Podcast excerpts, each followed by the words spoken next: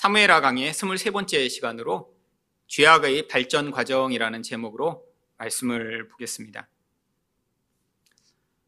사무엘하 십 장까지 다윗은 아주 멋지고 또 영웅적인 모습으로 그려지고 있습니다.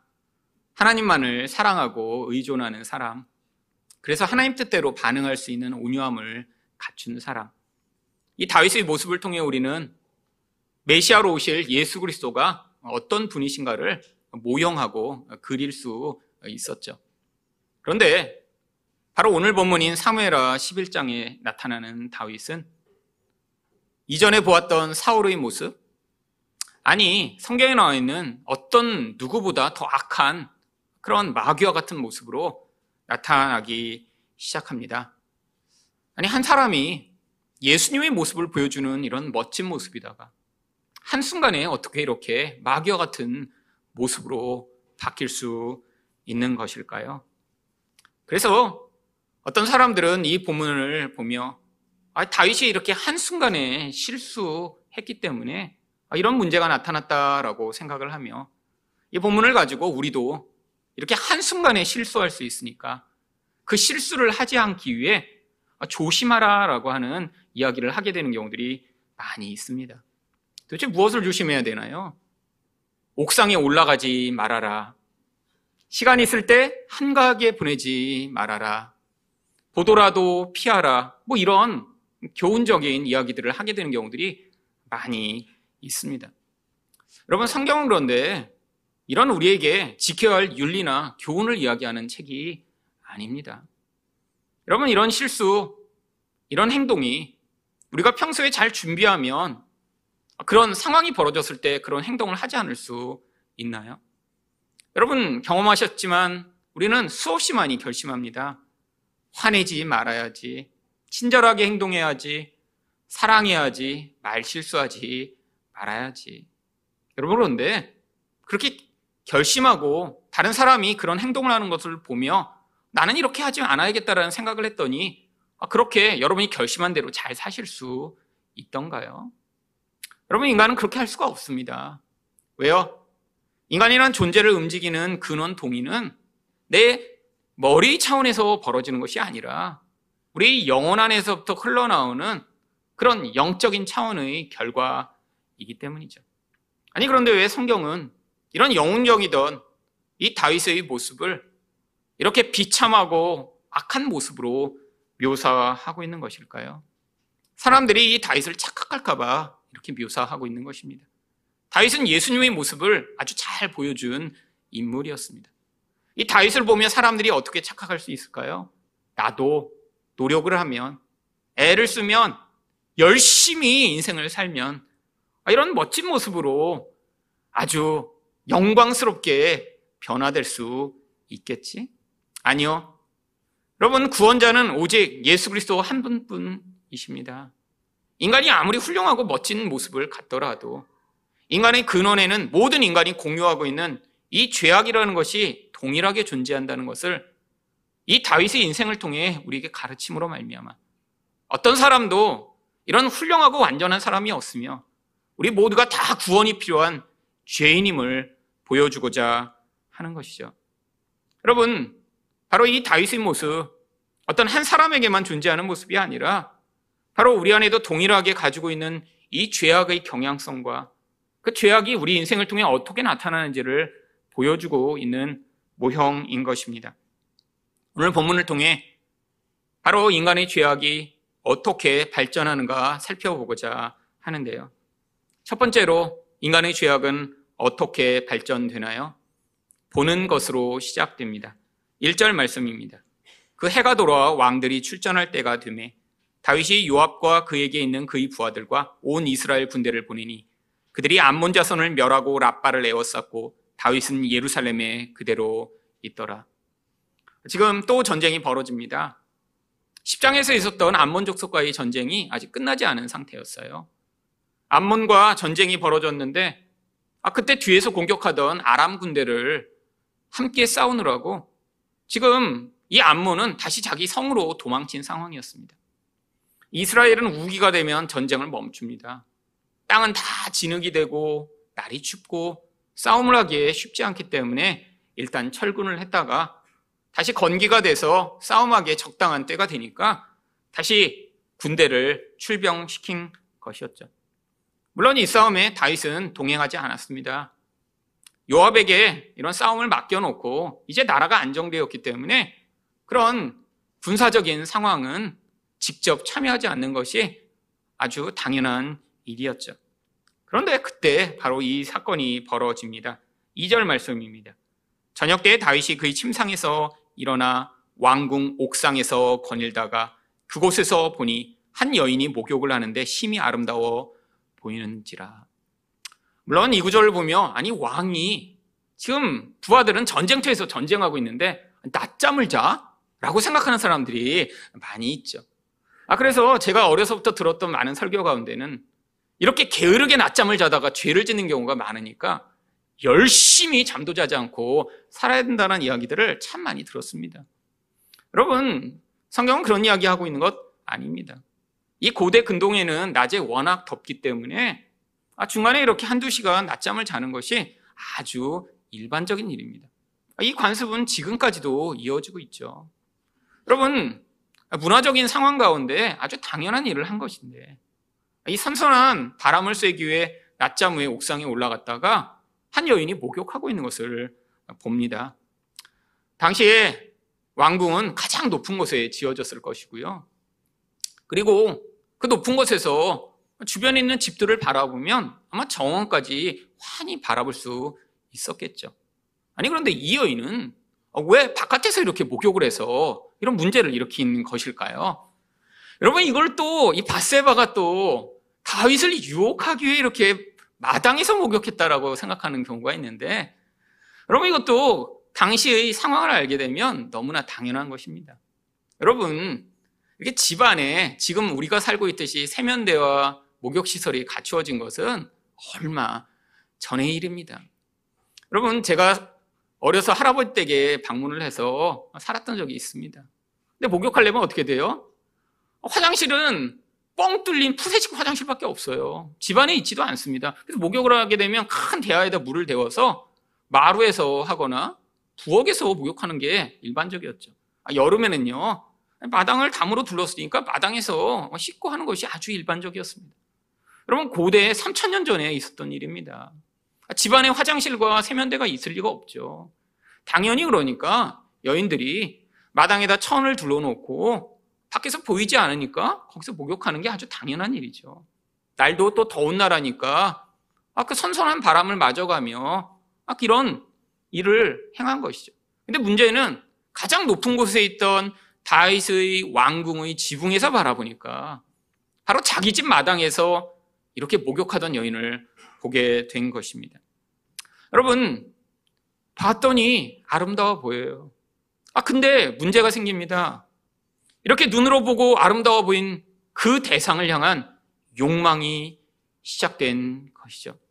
여러분 이런 모습이 이 다윗이 악하기 때문에 벌어진 일인가요? 아니요. 모든 인간이 가지고 있는 똑같은 모습을 보여주는 것이죠. 여러분 인간은 바로 이렇게 눈으로 보고 귀로 듣고 내가 만진 어떤 대상, 그 대상에 대한 자극이 우리 안에 들어와서 그게 내 마음에 있는 나의 욕망을 자극하기 시작하면 그때부터 그 욕망이 우리 안에서 점점 점점 커지면서 그 욕망이 만들어내는 어떤 결과를 우리 인생에서 끊임없이 추구하게 되어 있는 것이 인간입니다. 마치 눈에 보이지 않는 단추 같아요. 어떤 움직이지 않는 기계를 작동하려면 시작 버튼을 눌러야겠죠. 근데 바로 인간에게 있는 이 우리의 존재를 움직이는 시작 버튼이 바로 이런 감각을 통한 자극인 것입니다. 무엇인가 자극되면 그때부터 아, 이전에는 관심이 없던 것에 대해 관심이 생기고 그것들을 더 알고 싶고 가지고 싶고 아니 꼭 가져야 할 것 같고 아, 그렇게 우리 인생의 어떤 방향성이 흘러가죠. 여러분 홈쇼핑을 보시기 전에는 그 물건이 꼭 필요하시지 않으셨죠? 그런데 홈쇼핑을 켜는 순간에 바로 아 저건 꼭 필요한 물건이야. 저게 꼭 있어야 돼. 근데 그때 꼭 홈쇼핑 호스트가 무슨 얘기를 합니까? 마감이 임박합니다. 지금 불티나게 팔리고 있습니다. 아래 번호로 전화를 주세요 하는 순간에 아니 이제까지 필요 없던 그 물건을 주문하고 있는 여러분을 발견하시지 않나요?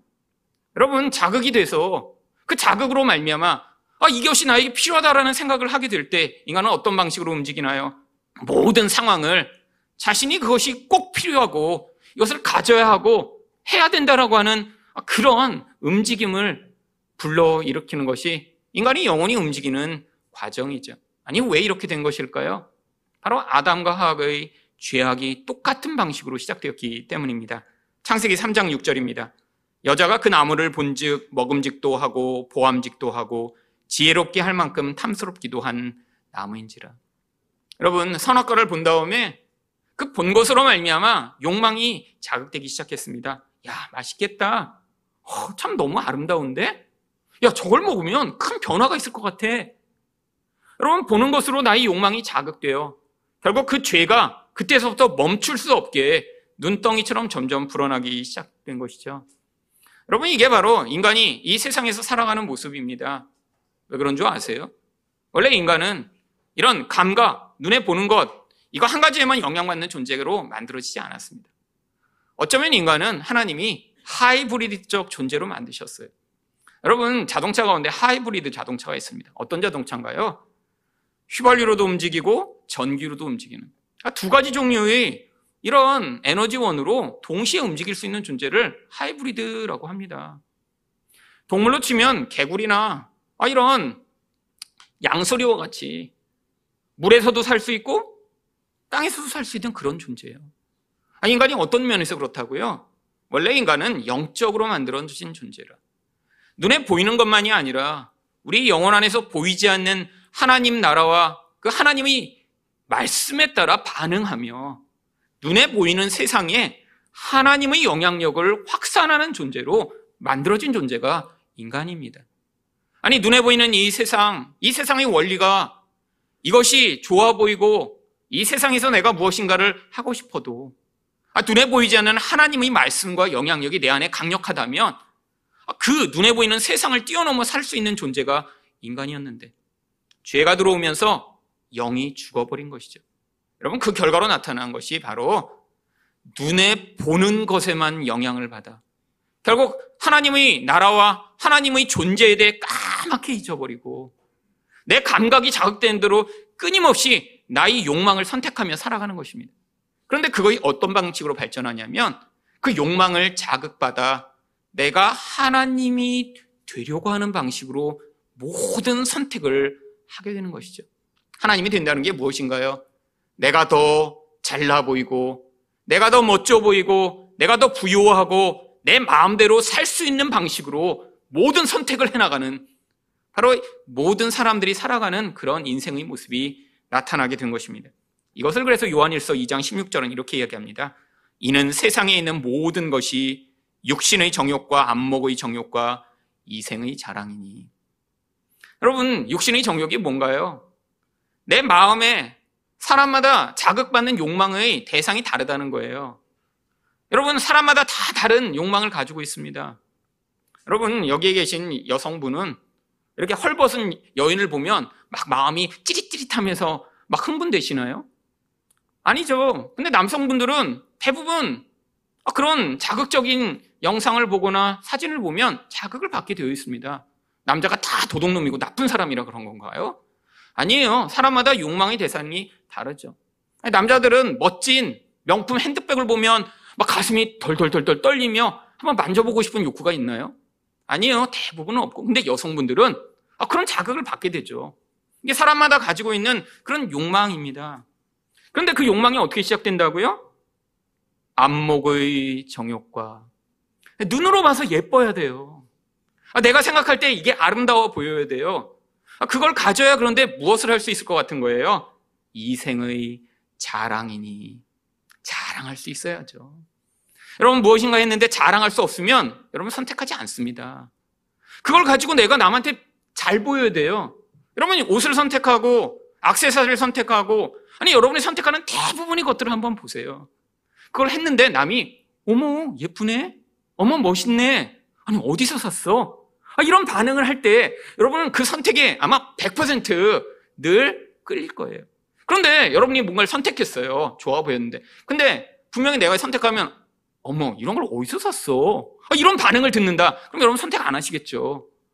여러분의 선택이 다 뭐에 달려있는 거예요? 나의 욕망이 만족되고 내가 눈으로 봐서 좋은 다음에 그게 자랑할 만한 거리가 되어야죠. 여러분, 이게 인간의 죄악의 본질입니다. 어떤 본질이요? 영이 죽어버려서 내가 하는 선택으로 하나님처럼 되려고 하는 이 죄악의 본질이 우리 인생 가운데는 끊임없이 나의 욕구를 만족시킬 눈에 좋아 보이는 것을 선택하여 그것으로 자랑할 거지를 찾아다니는 우리의 모습이요. 여러분, 옛날에는 은밀히 자랑했습니다. 근데 지금 어떻게 하나요? 노골적으로 자랑하죠.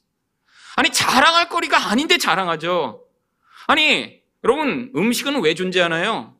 먹기 위해 존재하죠. 근데 요즘은요, 먹기 위해 존재하지 않아요. 자랑하기 위해 존재하는 경우가 많이 있습니다.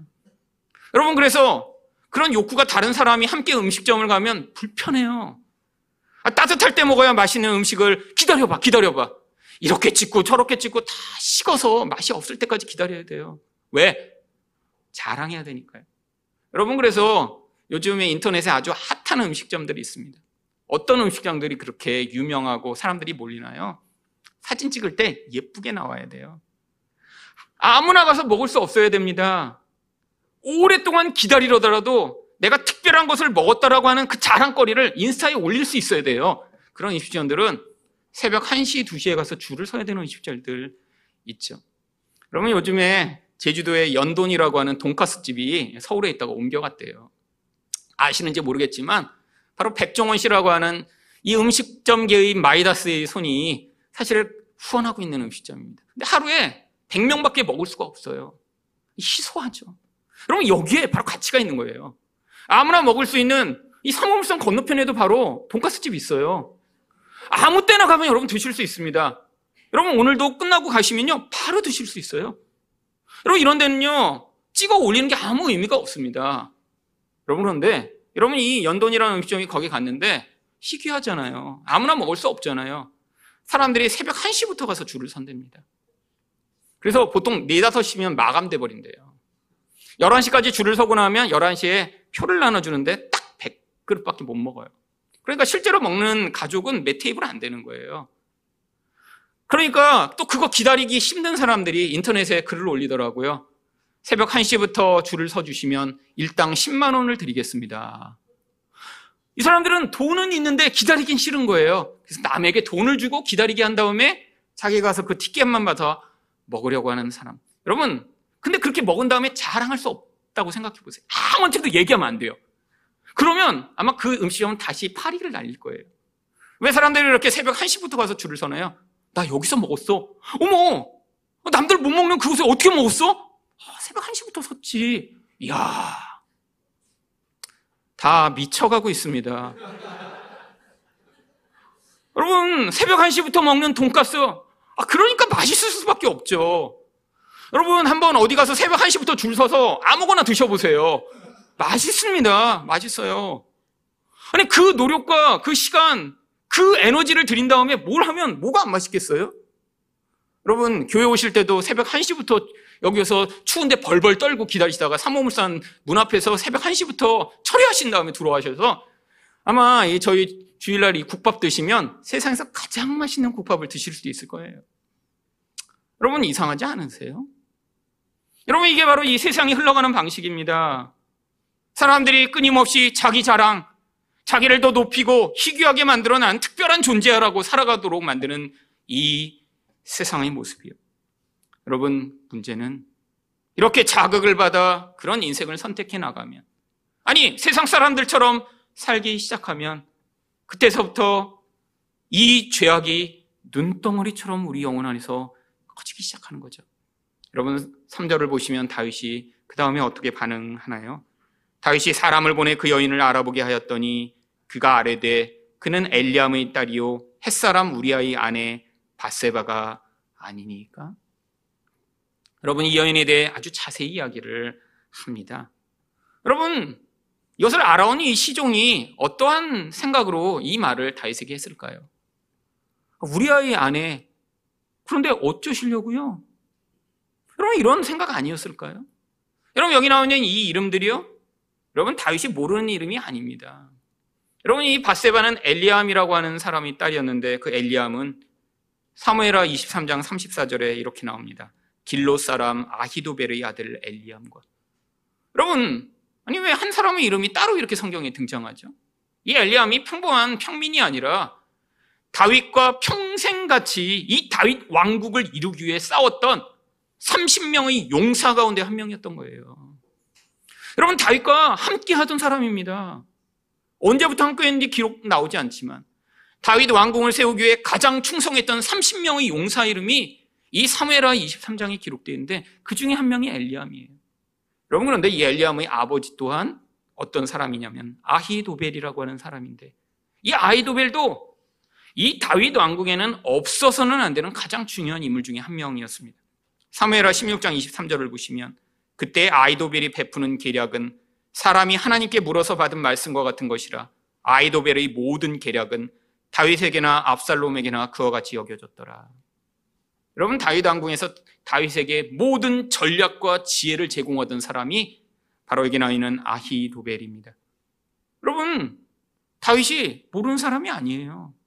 하나님의 말씀처럼 그의 지혜를 받아 나라의 모든 일을 결정하던 가장 중요한 사람이었죠. 밧세바가 바로 이런 다윗으로 치면 가족과 같은 그런 존재인 거예요. 여러분, 그런데 유부녀였습니다. 여러분, 이 밧세바의 남편을 누구라고 얘기하나요? 사무엘하 이십삼 장 삼십구 절을 보시면 햇사람 우리아라 이상 총수가 삼십칠 명이었더라. 여러분, 이 우리아도 다윗 왕궁에서 가장 충성하던 삼십 명의 용사 가운데 들어가고요.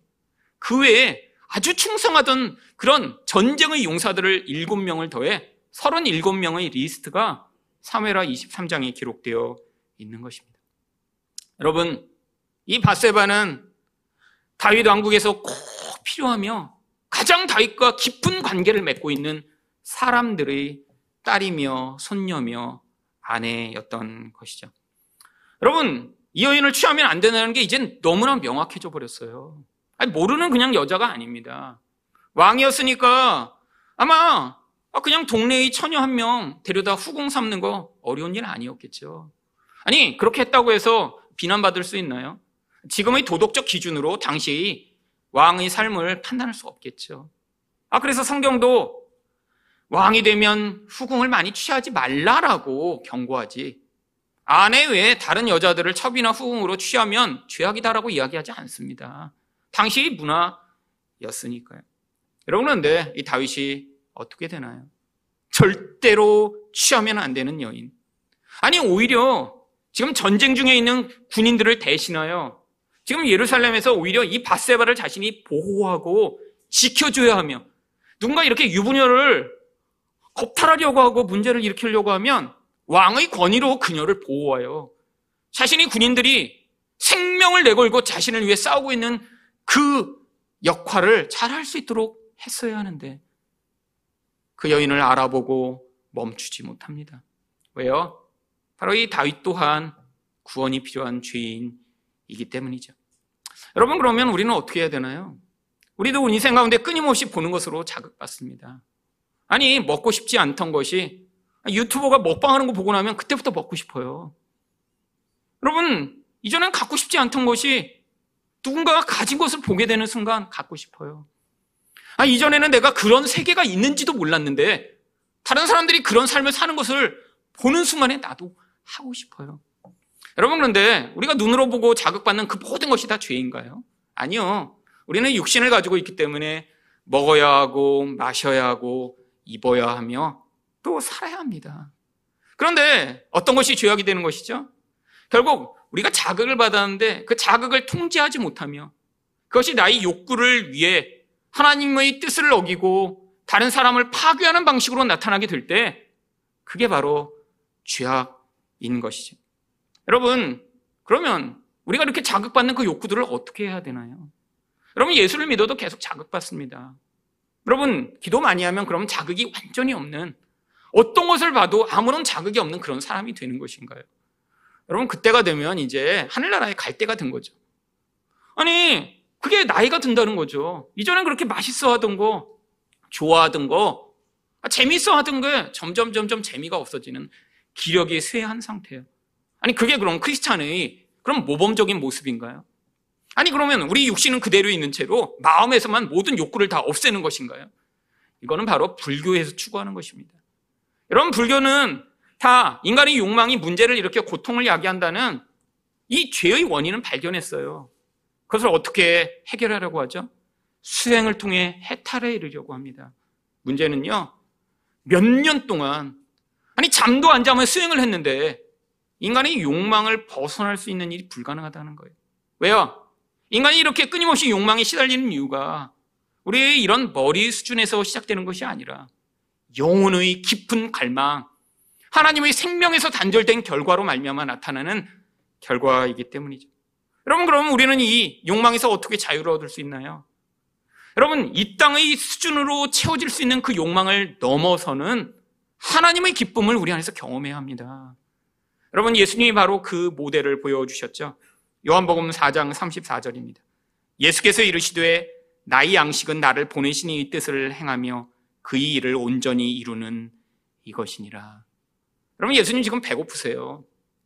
인간이 가진 욕구 중에 가장 강력한 욕구가 바로 식욕이죠. 여러분 그런데 아니 지금 밥을 안 드신 이런 상태에서 예수님이 식사를 안 하시겠대요. 왜요? 지금 사마리아에 오셔서 구원이 필요한 한 목마른 여인을 바로 구원하신 그 놀라운 은혜가 나타났는데 그게 바로 예수님에게 기쁨이 되셨기 때문입니다. 여러분 우리 인생 가운데 우리 육신적 갈망을 채워줄 어떤 것, 어떤 행위를 한다고 우리가 진짜 계속 기쁠 수 있나요? 여러분 문제는 한계에 부딪히고 더 큰 자극을 원하는 것이 우리 인생이라는 거죠.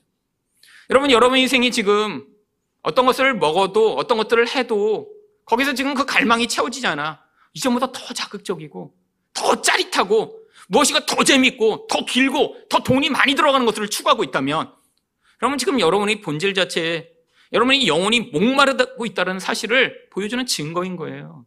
여러분 그러면 어떻게 되나요? 결국 선을 넘게 되죠.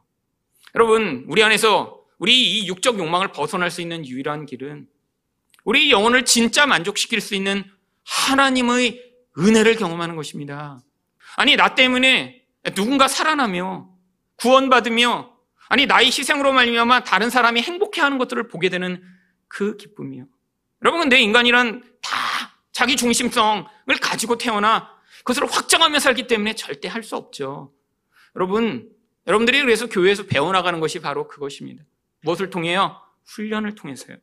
여러분 그래서 디모데전서 사 장 팔 절이 무엇이라고 얘기하나요? 육체의 연단은 약간의 유익이 있으나 경건은 범사에 유익하니 금생과 내생의 약속이 있느니라. 여러분 운동선수들을 얼마나 훈련하기에 많이 애를 쓰나요? 여러분 올림픽에 나가 금메달을 따는 선수를 보면 우리는 그 순간에 환호하지만 여러분 그렇게 올림픽에 나가고 국가대표가 되기 위해 흘려야 하는 그 땀과 노력. 여러분 다큐멘터리를 보시면 제가 그러는 국가대표에 나가기 위해 흘리는 그 훈련의 과정을 보니까 야 저건 시켜도 못하겠다는 생각이 들더라고요. 새벽부터 정말 하루 종일 온 몸에서 정말 땀이 물처럼 흐를 때까지 훈련해야 사실 그런 단계에 쓴 거죠. 아 그러니까 멋진 결과를 남긴 건 아니겠어요? 여러분 근데 육신의 훈련 이런 결과를 남긴다는 거예요. 근데 영적으로도 마찬가지라는 것입니다. 아니 더 큰 유익이 있다는 거죠. 왜? 우리 본질 자체는 나의 욕망을 만족시키는 방식으로 계속 흘러가고 있으니까 그냥 놔두면 어떻게 되겠어요? 더 큰 자극을 위해 나의 욕망이 개걸스럽게 우리 인생을 지배하는 방식으로 흘러갈 텐데 그 자리에서 하나님의 은혜를 추구하며 그들을 경험한 것을 기억하며 훈련해 나갈 때 그때 이 인생의 방향을 틀어 하나님을 기뻐하는 것으로 우리 인생에서 더 큰 만족을 누리는 자리로 하나님이 이끄신다는 거예요. 근데 이 일을 하지 못하면요. 이런 육적 욕망을 위해 선택하는 선택이 점점 파괴적인 결과를 만들며 자기도 파괴하고 남도 파괴하는 인생을 살게 되겠죠. 여러분 그래서 교회에서 같이 훈련하는 것입니다. 여러분 세상 사람들이 누군가 교회 다닌다고 하면 가장 비난하는 것 중에 하나가 뭔지 아세요? 첫 번째는 어떻게 예수만 구원자냐 이렇게 주장합니다. 야 너무 편협해, 너무 독단적이야. 여러분 타협할 수 없는 일이죠. 여러분 그 다음에 또 사람들이 반대하는 게 뭔지 아세요? 교회 가면 돈을 다 뜯어내려고 사람들을 모으는 거라고. 왜요? 세상 사람들의 우상이 돈이니까요. 그러니까 자기 가장 사랑하는 것을 뺏기기 싫으니까 교회가 혹시라도 그 돈을 요구할까 봐 그래서 그렇게 반발을 하는 것입니다. 여러분, 우리도 다 돈을 의존하죠. 근데 여러분들 교회 와서 무엇을 배우고 훈련하고 계세요? 내 인생의 근거인 그 돈을 하나님께 우리가 예배로 바쳐드리는 거예요. 예배가 무엇인가요? 무엇이 가장 가치 있는가를 하나님께 인정하는 행위가 예배입니다. 워십이요. 월스라고 하는 가장 가치 있는 것을 하나님께 드리는 행위예요. 그래서 우리가 함께 모여 우리 가장 가치 있는 시간을 드리고 우리 관심을 드릴 뿐 아니라 우리가 헌금하며 하나님, 내 인생에서 돈이 주인이 아니라 하나님이 주인이십니다라고 하는 행위를 훈련해 나가는 거죠. 여러분, 그래서 여러분들 그 훈련들을 거치신 분들은 내 인생의 기반을 두고 있는 그 돈의 무서운 위력에서 벗어나 하나님이 내게 주신 그 풍요를 다른 사람들 위해 나눌 수 있는 성숙하고 은혜로운 자리에 서게 되는데, 여러분 이런 훈련을 전혀 받지 못하고 자기만을 위해 살아가다는 어떻게 될까요? 아무리 아무리 많은 돈을 들여 자기 욕망을 채우려고 하고 그것을 통해 더 깊은 기쁨을 찾아 헤매지만 결국 그 끝없는 갈증을 채우지 못하는 영적 미성숙의 상태에 남아 있는 것이죠. 여러분, 결국 우리에게 하나님이 늘 선택의 과정을 주십니다. 여러분, 죄를 지었다고 우리가 지옥에 가나요? 여러분, 예수 믿은 자는 지옥에 갈 수가 없습니다. 이게 다윗의 인생 가운데 나타나는 것이에요. 여러분, 다윗이 행한 이 범죄 지금의 기준으로 보면요, 정말로 사형감에 해당하는 것입니다.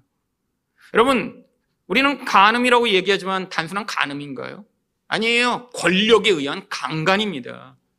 여러분, 밧세바의 입장을 한번 생각해 보세요. 왕이 자기의 남편의 상관, 아버지의 상관인 왕이 자기를 불러요. 그리고 동침하자고 해요. 여러분, 거부할 수 있을까요? 여러분, 성경은 밧세바가 어떻게 반응했는지 침묵하고 있습니다. 이유가 뭔 줄 아세요? 아무런 반응을 할 수 없는 그런 무기력한 존재였음을 보여주고 있는 거예요. 그 무서운 권력으로 가정이 있는 여자를 데려다가 성폭행하고 있는 이 다윗의 모습이, 여러분 거기서 끝난 것이 아닙니다.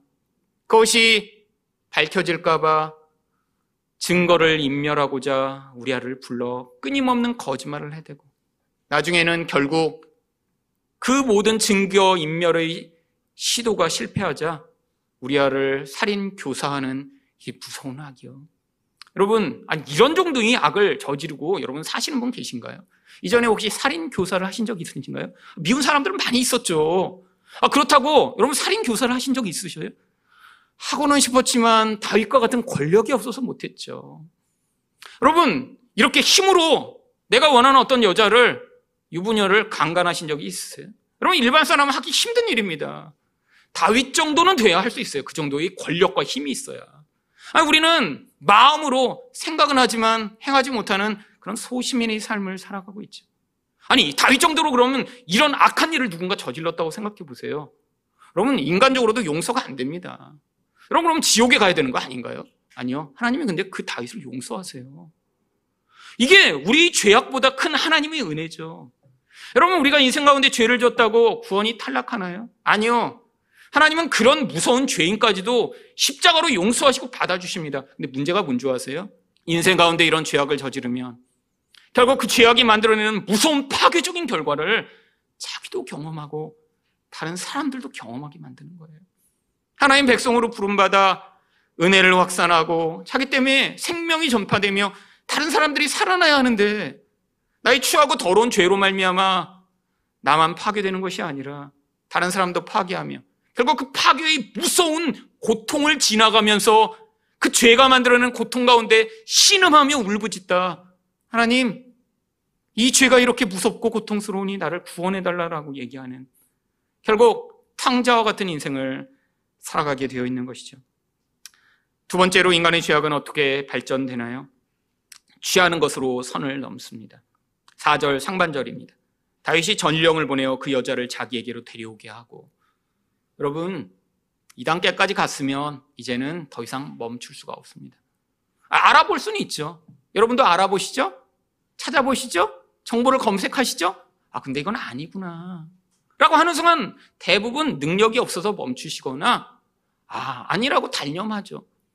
아니, 누군가 아름다운 여인을 만났어요. 아, 근데 보니까 유부녀래요. 아, 그러면 아예 아닙니다 라고 끊는 게 정상이죠. 그런데 어떻게 해요? 힘이 있는 자들이 대부분 하는 일입니다. 내가 하나님이라고 생각하는 사람, 그 힘을 가지고 무엇인가 내 의도대로 할 수 있다고 생각하는 사람은 하나님이 아니라고 말씀하시는데도 끊임없이 이것들을 저항하며 내 뜻대로 하고자 하죠. 여러분, 하나님의 뜻이 명확한데도 불구하고 여러분 하기 싫은 거죠. 왜? 내 마음대로 살고 싶은 이 죄악. 여러분, 하나님이 여러분이 성숙해가면 단순히 십일조 내는 정도로 여러분에게 말씀하시지 않습니다. 주일날 예배 빠지지 않고 와라 이런 정도로 여러분의 삶에서 인도하시는 게 아니에요. 여러분, 그게 여러분이 살아야 할 그런 가장 멋진 모습이라고 생각하세요? 여러분, 아니에요. 여러분, 하나님이 우리를 예수처럼 살게 만드시기를 원하시는 거예요. 어떤 예수요? 우리 인생 전부를 하나님을 위해 다 내어주며 바로 우리의 사랑으로 내가 죽어도 하나님의 밀알이 땅에 떨어져 썩은 뒤에 그 썩은 밀알로부터 수없이 많은 열매가 나타나는 그 놀라운 기적과 같은 일이 우리와 같은 이런 아무것도 아닌 자, 죄악된 자의 인생을 통해 나타나길 원하시는 거예요. 여러분, 여러분이 서 있는 그 자리, 하나님이 여러분이 순종해 나갈수록 우리는 기대하지 않았던 그 놀라운 일들을 우리와 같은 인생들을 통해서도 하시고자 하시는 것입니다. 이런 건데 무엇이 문제죠? 하나님이 요구하시는 가장 기본적인 것들을 깨트리며 내 욕망을 하나님의 뜻 앞에 복종시키지 아니하고 나의 욕망이 주인되어 살아가는, 나의 욕망이 주인되어 사는 삶을 살기 시작할 때 우리 인생은 하나님이 아닌 내 마음대로 내가 하나님인 것처럼 살게 되죠. 여러분, 결국 다윗은 어떻게 합니까? 출애굽기 이십장 십사절에 나오는 간음하지 말라라는 계명을 어깁니다. 여러분, 이게 하나님이 단순히 아 그냥 하지 마, 이건 나쁜 거야 라고 얘기하셨나요? 이 간음에 대한 결과가 얼마나 무서운 것인지 레위기 이십장 십절에 이렇게 나옵니다. 누구든지 남의 아내와 간음하는 자, 곧 그의 이웃의 아내와 간음하는 자는 그 간부와 음부를 반드시 죽일지니라. 여러분, 왜 이 간음에 대해 이렇게 무서운 형벌을 내리셨죠? 여러분, 성경에 있는 모든 죄가 이렇게 정말 당장 죽여야 하는 죄로 이야기하지 않습니다. 여러분, 이게 바로 관계를 깨트리는 가장 무서운 죄이기 때문이에요. 여러분, 하나님과 우리의 관계를 깨트리는 가장 무서운 죄도 간음이기 때문이에요. 여러분, 하나님과의 우리 관계가 어떻게 깨지나요? 하나님만 사랑해야 되는데 우리가 끊임없이 하나님 말고 다른 것을 사랑하니까요. 여러분, 그게 결국 이런 죽을 수밖에 없는 죄라는 것입니다. 인간관계도 마찬가지죠. 여러분, 결국 이 인생을 이렇게 죄악에 사로잡히게 만드는 그 시작이 눈으로 보고 나의 욕망을 채워 내 마음대로 하고자 하는 이 무서운 죄악에서 시작된 것입니다.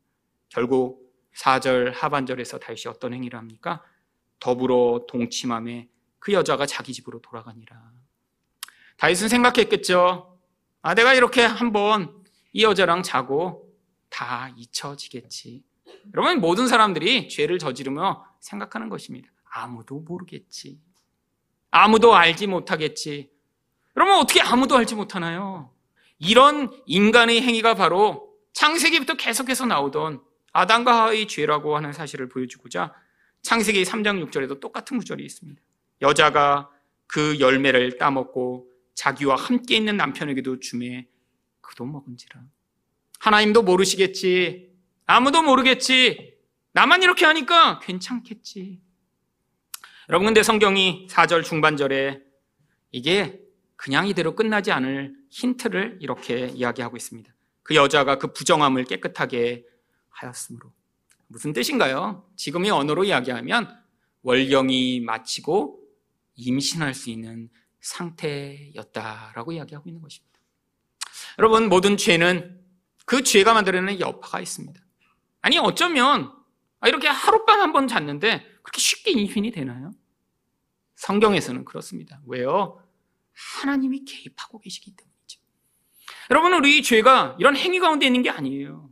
우리 근원 안에서도 죄가 시작되었는데 우리가 이런 근원적인 죄악을 끊임없이 하나님께 복종하지 아니하고 행하면 하나님이 이 죄가 얼마나 파괴적으로 나타나는지를 하나님의 개입으로 말미암아 경험하도록 하셔서 결국에는 우리 본질의 죄를 우리가 고백하고 자백하며 옛 자아가 죽임을 당하도록 우리 인생에 개입해 오신 것이 하나님이십니다. 여러분, 결국 세 번째로 죄악은 어떻게 발전되나요? 죄악을 은폐하는 것으로 발전합니다.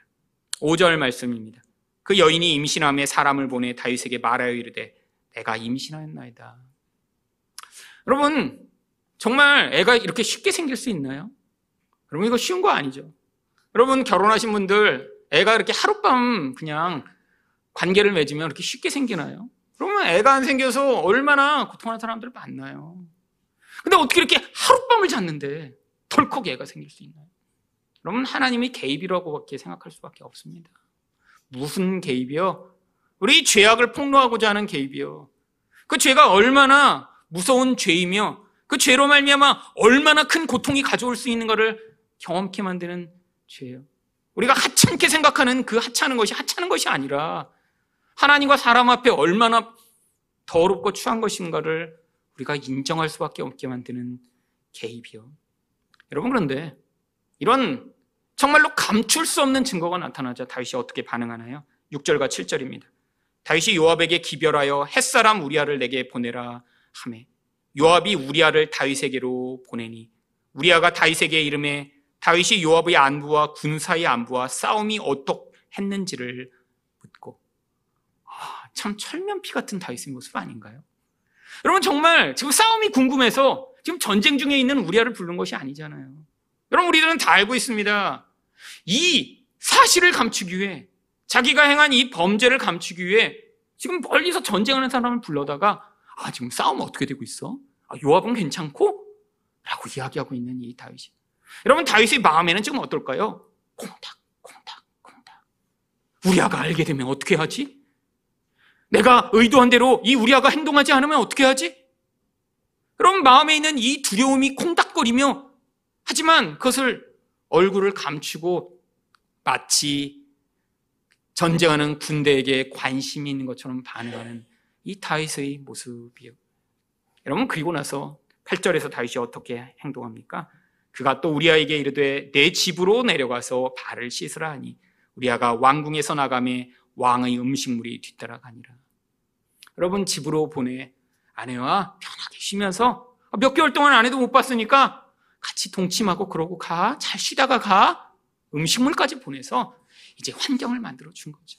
아, 이제 이 일만 잘 되면 그러면 이 다윗이 걱정하던 모든 문제가 다 사라질 것처럼 보이는 상황입니다. 여러분, 인간은 이 두려움 때문에 죄를 지으면 어떤 반응을 하게 되어 있습니다. 다른 사람이 알까 봐, 아니 하나님이 아실까 봐. 여러분, 죄를 지으면 하나님에 대한 일차적인 반응이 무엇인가요? 일단 하나님을 내 생각과 마음에서 자꾸 지워버리고자 해요. 왜? 하나님은 눈에 안 보이니까요. 하나님을 내가 자극받고 하나님을 내가 떠올려야 하는 그런 자리를 일단 피하기 시작합니다. 대표적인 자리가 어디죠? 교회죠. 여러분, 밤새 술을 마시고 고주망태가 돼서 여러분 주일 예배 목사님 이렇게 오실 수 있는 분은 정말 신앙이 엄청 성숙한 분이세요. 어떤 의미에서 성숙해요? 마음에 두려움이 없고 복음의 은혜 가운데 내가 어떤 죄를 져도 우리 하나님은 나를 내쫓지 않아. 이런 마음으로 오시는 거죠. 여러분, 술 먹고 집에 들어가시면서 엄마 나 술 먹었어 이러고 가시듯이요. 엄마가 내쫓지 않는다는 건 아시죠? 어머니한테 욕은 먹을지언정 엄마 나는 내쫓지는 않겠지 뭐. 그러니까 집에 들어가잖아요. 근데 하나님에 대해서는 그런 마음이 잘 없습니다. 여러분, 그래서 세상적으로 빠지게 되면 어떻게 돼요? 교회를 멀리해요.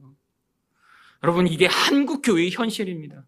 남자들이 군대 갔다 오면 교회를 안 와요.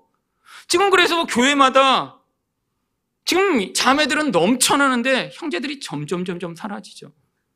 여러분, 문제는 교회에서 술 먹고 아 이렇게 밖에서 여자들 쫓아다니고 하는 것이 아 이런 드러나는 범죄이기 때문에 자기들도 그런 행위를 하고 나면 부끄러운 거예요.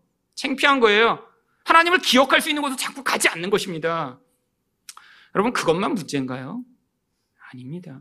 결국 우리 안에서 죄는 하나님에 대한 두려움을 불러일으킵니다. 여러분, 아담과 하와의 반응처럼요. 창세기 삼 장 팔 절에서 죄를 지은 아담과 하와가 어떻게 반응했나요? 그들이 그날 바람이 불 때 동산에 거니시는 여호와 하나님의 소리를 듣고 아담과 그의 아내가 여호와 하나님의 낯을 피하여 동산 나무 사이에 숨은지라.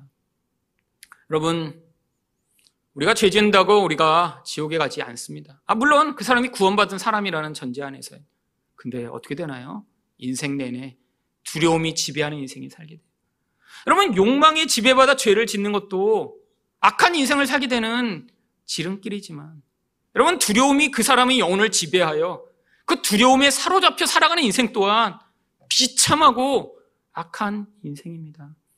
여러분, 결국 마귀는 우리가 이 욕망과 두려움으로 말미암아 하나님과 사람과의 관계가 다 깨진 채로 홀로 외로워 고통하며 살아가도록 인생을 만들어, 우리 인생 자체가 유익되고 가치 있는 인생이 아니라 내가 존재함으로 말미암아 내 주변에 있는 모든 사람과 공동체에 파괴적인 영향력을 미치는 존재가 되어 그 한 사람 때문에 모두가 함께 힘들어하게 만들려고 하는 것이죠.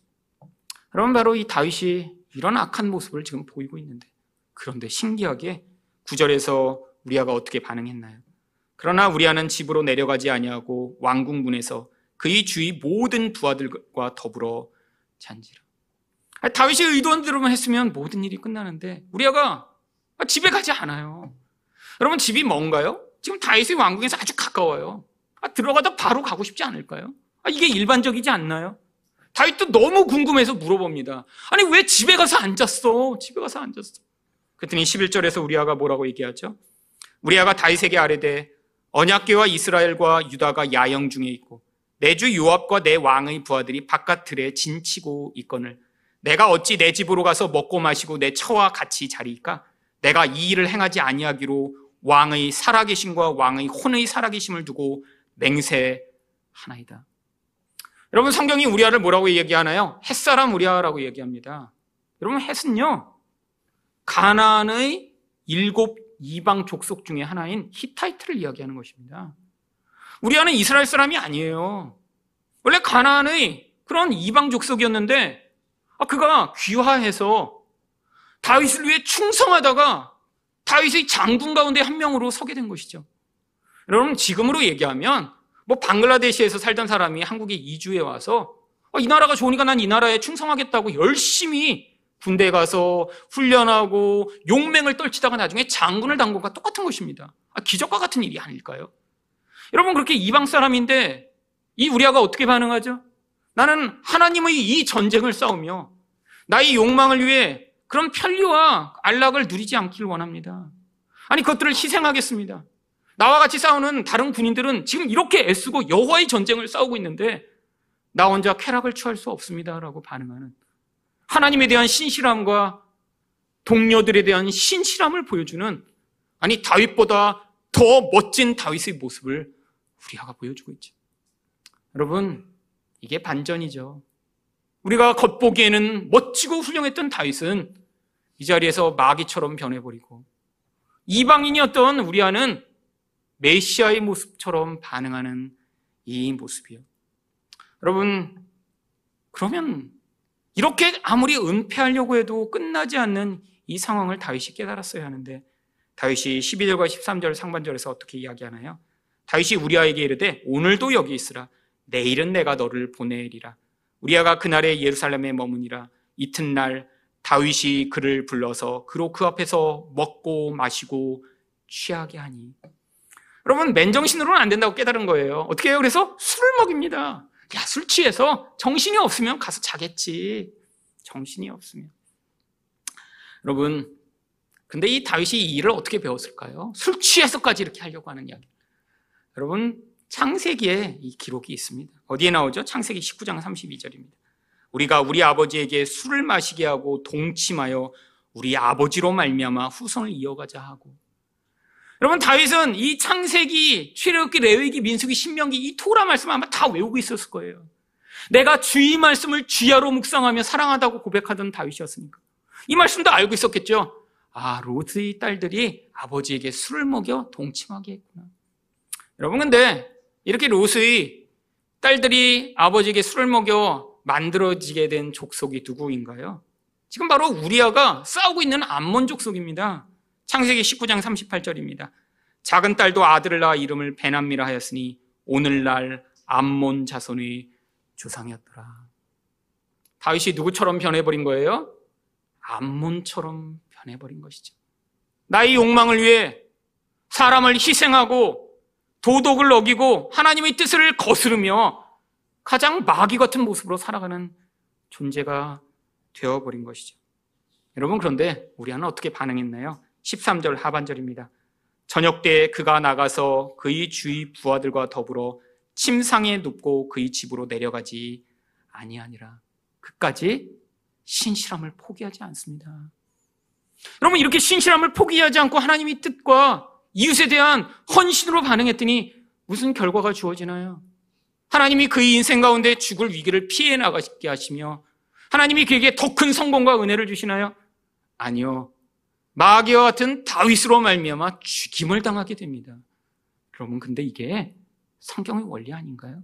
신실했던, 더 거룩했던 아벨이 죽임을 당하고 가인이 살아나고, 신실했던 우리아가 죽임을 당하고 다윗이 살아나고, 하나님 앞에 신실했던 예수가 죽임을 당하고 우리와 같은 죄인들이 살아나는 이야기요. 여러분, 성경은 이 인간의 무서운 죄를 보여주며 하나님이 끊임없이 그 죄인들을 살리기 위해 어떤 신실하고 어떤 온전한 자를 죽여 우리를 그 죄로부터 구원하시는지를 보여주는 책인 거예요. 여러분, 우리는 다 죄인입니다. 우리는 끊임없이 눈으로 보는 것에 유혹받고 나의 욕망을 이루기 위해 선택하며 그게 관계를 깨트리고 하나님의 뜻을 어기는 것을 알면서도 행하는 자들인데, 하나님이 우리와 같은 자를 대신하여 예수를 죽여 그 의로운 예수의 피로 우리를 살려주시고 우리가 그 은혜를 받아 더 이상 그 죄에 머물지 아니하고 바로 그 은혜 가운데 살아가는 자가 되도록 하나님이 지금 우리를 초청하고 계신 것입니다. 여러분, 이게 복음입니다.